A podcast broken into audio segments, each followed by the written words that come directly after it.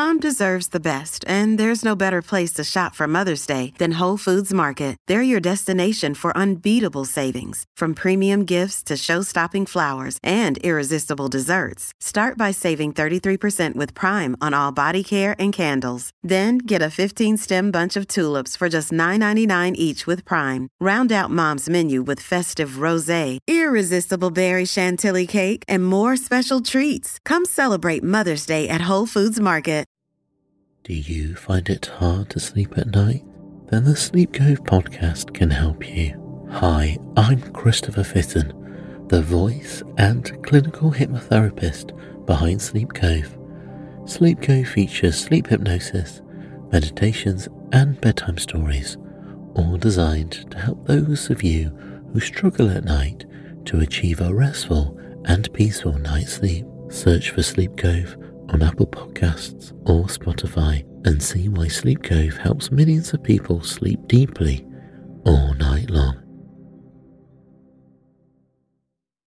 So, the basic ingredients of the fritter, and again, this is totally modifiable, but I'll do one cup of the dry cooked grain, a half a cup of the cooked vegetable, doing protein, then a half a cup of cooked meat, one egg, plus the seasoning. Boom, put it all together, fry it. Perfect for baby led weaning. Hey there, I'm Katie Ferraro, registered dietitian, college nutrition professor, and mom of seven specializing in baby led weaning. Here on the Baby Led Weaning Made Easy podcast, I help you strip out all of the noise and nonsense about feeding, leaving you with the confidence and knowledge you need to give your baby a safe start to solid foods using baby led weaning.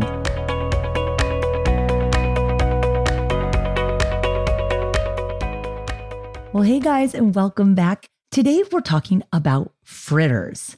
So, fritters are little fry cakes or patties that you can make foods that are otherwise like impossible for early eaters to eat. You can make them into a fried form that you can then cut into strips that baby led weaning babies can pick up, scoop up with their whole hand grasp before they have their pincer grasp, and feed to themselves. So, I wanted to go through just the basics of what a fritter is, how you make a fritter, because you guys are always asking me about fritters, and rightly so, because I teach about whole grains. And in my 100 first foods list, there's 20 different starchy foods, including a bunch of whole grains that are really small little pieces that we know babies can't pick up on their own. And we don't want parents to say, oh, my baby can't pick up quinoa at six or seven months of age, or even eight months if they haven't gotten their pincer grasp yet. So I'm just going to go back to feeding them like refined white carbohydrate starchy foods. That's not what we want to happen. We want you to be able to feed those whole grain foods. And if you don't have my list of the 100 first foods yet, I give it away for free to everybody on my weekly workshops. The workshop is called Baby Led Weaning for Beginners. It's all about how to get your baby to eat 100 different foods before turning one without you having to spoon feed purees or buy pouches. And everyone on that free workshop gets a copy of the 100 First Foods list. The 100 First Foods are divided into five different categories. So there's 20 fruits, 20 vegetables, 20 starchy foods, 20 protein foods, and then 20 challenge category foods. Inside of the workshop, I explain the foods that are in the challenge category and how to put these together in unison in my five step feeding framework. So you're introducing your baby to five new foods a week. But the starchy foods, those whole grain foods, parents always get tied up on them. They're like, Katie, what do I do with freekeh or quinoa or sorghum? And the answer is if you have cooked grains, you can easily make a fritter. So I want to share the basics of baby led weaning fritters with you today here in this episode. All right, so just to make sure we're all on the same page here, what is a fritter? Okay, a fritter is a thing you fry. I'd like to think of it as like the size of a golf ball, and you smash it down flat and you make a little pancake or a patty or a fry cake. But for the sake of this episode, let's just call them fritters. And you fry them. Sometimes parents are like, wait a minute, babies can eat fried food? Yes, absolutely. One of the benefits of frying foods in oil is that we're adding additional fat. So our babies are still getting most of their nutrition from breast milk or formula early on in baby led weaning. But the fat or the oil that we fry the fritter in, that's a way to add some great mouthfeel for your babies. Like fat feels really good on your tongue as you're learning how to eat, even when you know how to eat. We also add some extra calories, which down the road matters when they're getting more nutrition from food and less from milk but it also provides a valuable nutrient, fat, which our babies need for their still developing brains. So, yes, we fry the fritters in fat. And I'm going to go through each of the ingredients, might as well start with fat. People always say, you know, what sort of oil works best for baby led weaning? The answer is whatever type of oil your family uses, right? One of the best benefits of baby led weaning is being able to use the same foods the rest of the family eats. So I know personally in our house, we use a lot of olive oil, canola oil, peanut oil, but I particularly love avocado oil for baby led weaning. And the reason why is because avocado oil has a really high smoke point, meaning it's not going to get acrid, it's not going to burn when you heat it really high, which is what you need to do in order to effectively fry a fritter. So I use a type of avocado oil. You can use whatever you can get your hands on. I'm in the United States. I like to not go to the store, so I order mine online from Primal Kitchen. I am an affiliate for Primal Kitchen. I have an affiliate code if you want to check them out, 10% off anything at Primal Kitchen with the code Ferraro10. Their avocado oil is awesome though. High smoke point, mild flavor profile. It's got nice profile of unsaturated fatty acids. Those are the heart healthy fats we just want to get in the habit of feeding um, our families those foods early on. So I like avocado oil, but you can use whatever oil you have on hand. So that's ingredient number one, the fat. Hey there, I'm Dylan Lewis, one of the hosts of Motley Fool Money. Each weekday on Motley Fool Money, we talk through the business news you need to know and the stories moving stocks on Wall Street. On weekends, we dive into the industries shaping tomorrow and host the experts, authors, and executives that understand them. Tune in for insights, a long term perspective on investing, and of course, stock ideas. Plenty of them. To quote a listener, it pays to listen. Check us out and subscribe wherever you listen to podcasts. So let's get to the base of the fritter. And I like to think of the base of the fritter as being the grain, the whole grain. This is an opportunity to put an otherwise hard to feed food like a cooked whole grain into a format that your baby can feed. And I like fritters to have a base of a whole grain. So I'm talking about quinoa or sorghum or millet or any of the other whole grains on the 100 first foods list. The key with the whole grains is first you need to cook them. So they're pre cooked, right? And this is a good thing to do with like leftover whole grains. If you made something for your family, like a farro salad, I don't feed babies salad for the most part because there's raw vegetables in there and we don't feed any raw, crunchy, or crispy foods to babies. But let's say you've got some farro on hand. What's farro? It's in a, like Italian rice, basically, but it's a whole grain and it's cooked. Okay. And cook it without broth or salt because we really want to minimize the sodium for babies. And you cook your whole grain, you have to have dry whole grains. Soggy or soupy or wet whole grains are like torture to your fritter recipe. Everything's going to fall apart if the grain's not dry. So if you ever heard that recommendation, like if you're making fried rice that you use day old or two day old, or some cases a week old rice, it's all dried out, right? You put it in your fridge. The fridge is kind of a desiccant, sucks all of the moisture out of the grain, the rice, whatever it is, and you've got nice dry whole grains, that works great for your fritter base. Sometimes I don't have my act together to like make the whole grain ahead of time. So one thing you can do, I have a salad spinner and I salad spin the heck out of the, the grains when they're done cooking to make sure there's absolutely no moisture on them. You can kind of lay it out on paper towels, let them air dry for a little bit, but just stay away from soggy whole grains. They got to be dry to make an excellent fritter. All right, so you've got your fat. Now you've got your whole grain base. I'll talk about ratios at the end.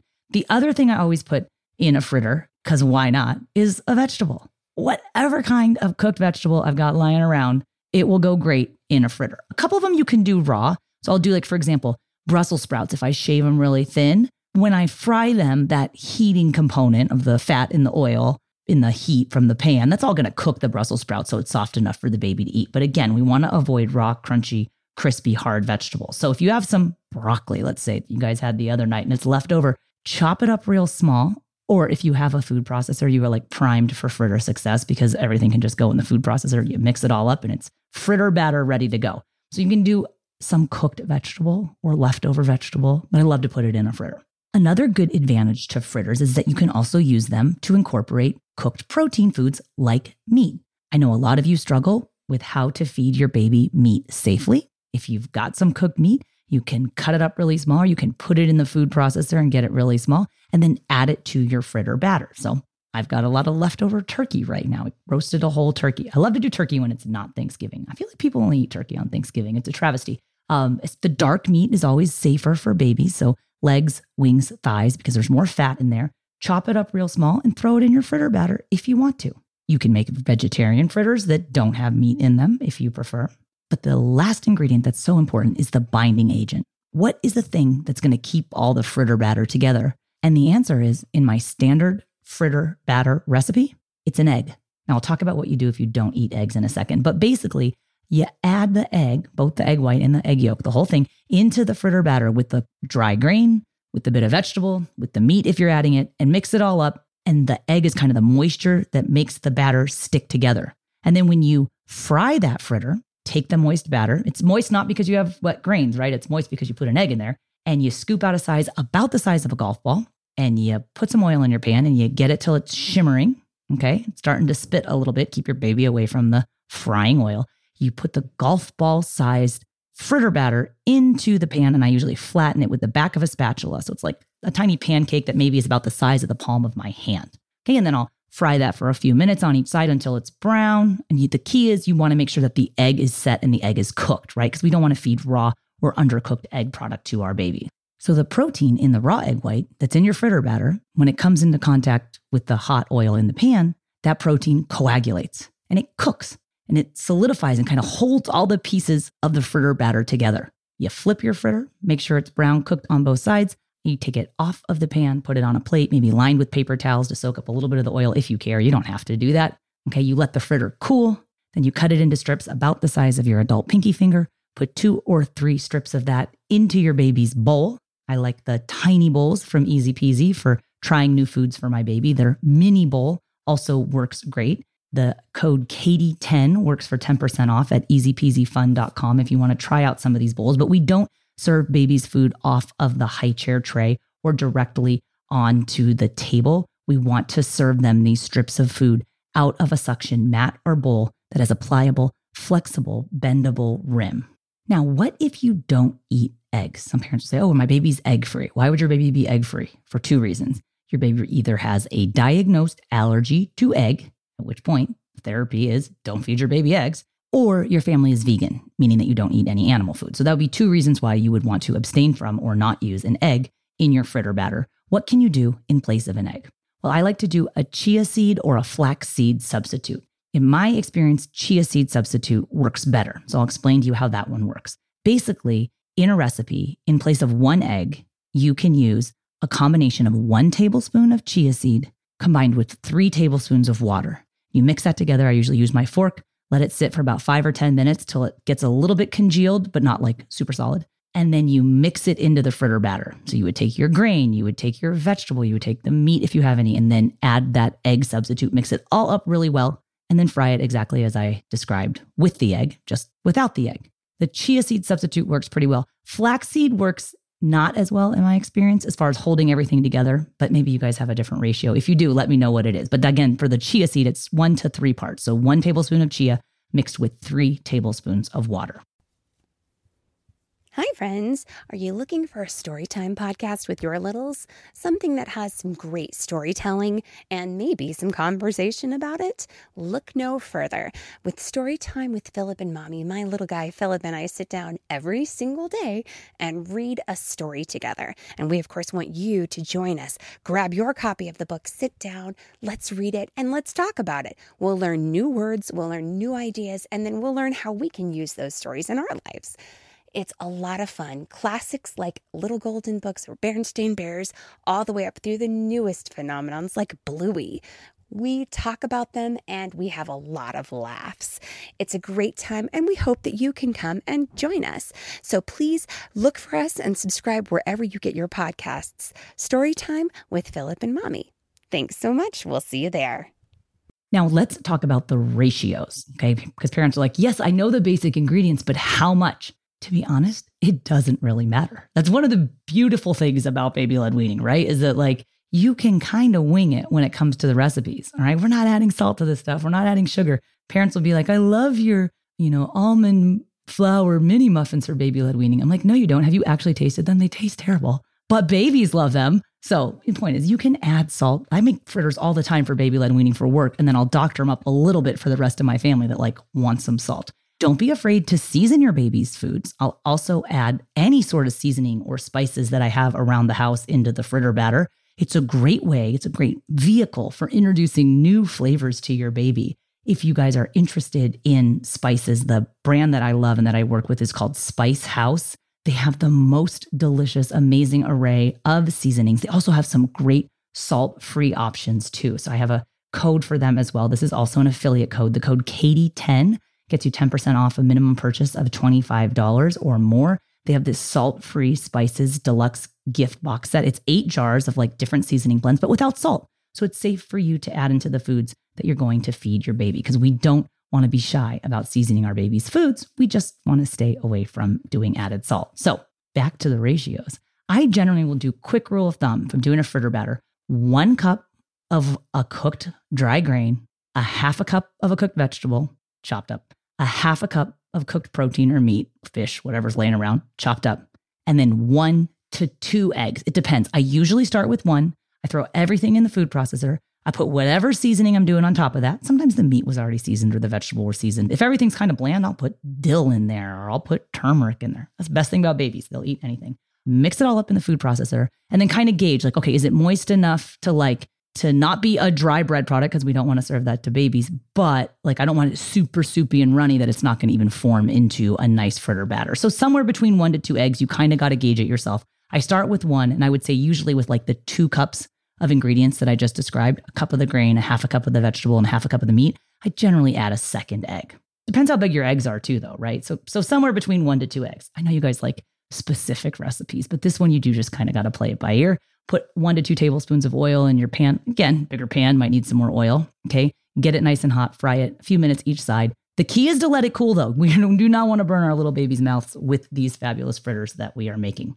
And when you get the fritter out there and you cut it up to strips and you put it on the plate, you might notice on sometimes, depending upon which ingredients you're using, it might be a little on the dry side. So we do want to make sure we're offering fritters, especially dry protein and dry starch foods with sauces sauces or dippers and toppers make baby led weaning foods safer for the baby to eat. But the parents will be like, yeah, but what kind of sauce? Because if you go to the store and you look at the nutrition facts panels of most sauces, they're way too high in sodium to feed to babies. So I actually have a free download for you that has five low sodium BLW sauce recipes. And every single recipe in this sauce handout goes great on top of baby led weaning fritters. So inside of this free download, there's five different sauces, and I'm to tell you real quick what they are. But um, we have a great Japanese sesame sauce. It's actually called Goma Dare. Caitlin, who's a dietitian that helps us here with all the baby led weaning content, she adapted her mom's Goma Dare recipe to make it appropriate for babies to have for baby led weaning. So that's kind of a cool way to introduce sesame too, one of the big eight, now it's number nine allergenic foods. I've got a low sodium marinara sauce in there. So if you're like, you're doing pasta to introduce your baby to wheat, you're like, all right, I want to add something to it. You can't just take a regular sauce off the shelf. Way too much sugar, way too much salt. This is a low sodium, no added sugar, low sodium marinara sauce. I've also got a chimichurri sauce in there. So for those of you that are doing different meats or you're doing maybe like some leftover cuts of beef that you've made safe for your baby to have in a fritter, put some chimichurri on it. I've got an aioli sauce recipe in there, great for dipping, goes really great with a lot of the protein foods that we're introducing to our babies, as well as a peanut satay sauce. So again, five free baby led weaning low sodium sauces available for you. I'll link to them at the show notes for this episode. If you go to blwpodcast.com forward slash 143, that's where you can find the episode here that I'm talking about with the fritter stuff. And I'll mention the ratios again, because I know it's annoying when you're like listening to a podcast about food and they're mentioning like numbers and ratios. And you're like, I'm trying to listen here. I'm not writing this down. It'll all be on the show notes for you. Check it out at blwpodcast.com forward slash 143. And if you're on Instagram, tag me in your pictures at Baby Led Wean Team of the fabulous baby led weaning fritters that you're making for your baby and let us know what ingredients you're putting in your BLW fritters. Thanks so much for listening, guys. I'll see you next time.